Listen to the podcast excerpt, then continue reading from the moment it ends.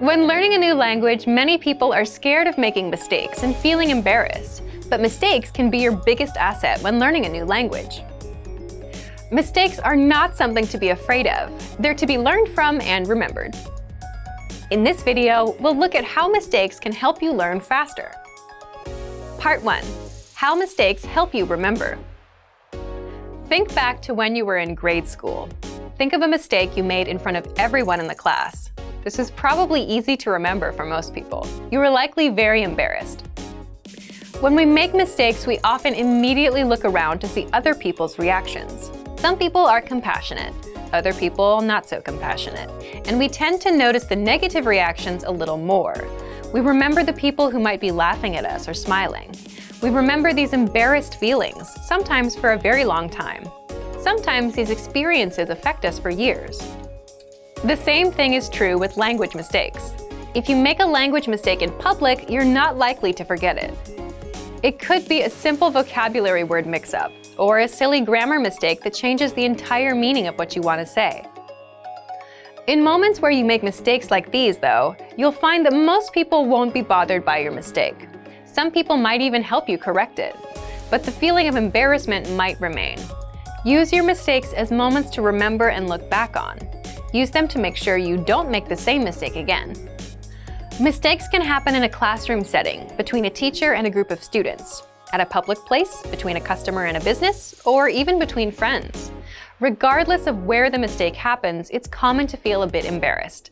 The key is to use memories of mistakes as reminders. Of course, no one likes feeling embarrassed. Think about what you learned from the experience and make sure to correct your mistake for the future. Making mistakes and seeing that it is okay to make mistakes is essential for continued language learning. It's normal to fail at first. After that, continue to practice and repeat the correct words, grammar structures, and pronunciations. Practice and repetition are what will really help you learn the language in the end. So accept that you'll make mistakes and keep practicing your language skills. Soon you'll be speaking with greater confidence. Part 2. How you can apply this to your language learning.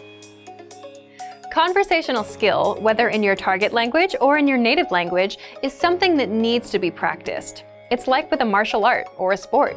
You can imagine yourself doing a kick or trying to score a goal, but actually taking action is a lot different than reading about it, and you're probably not going to be able to do it without practice. With conversations, you can go up to someone and say a phrase, but that might not lead to a conversation. Without practice, it's difficult to continue conversations.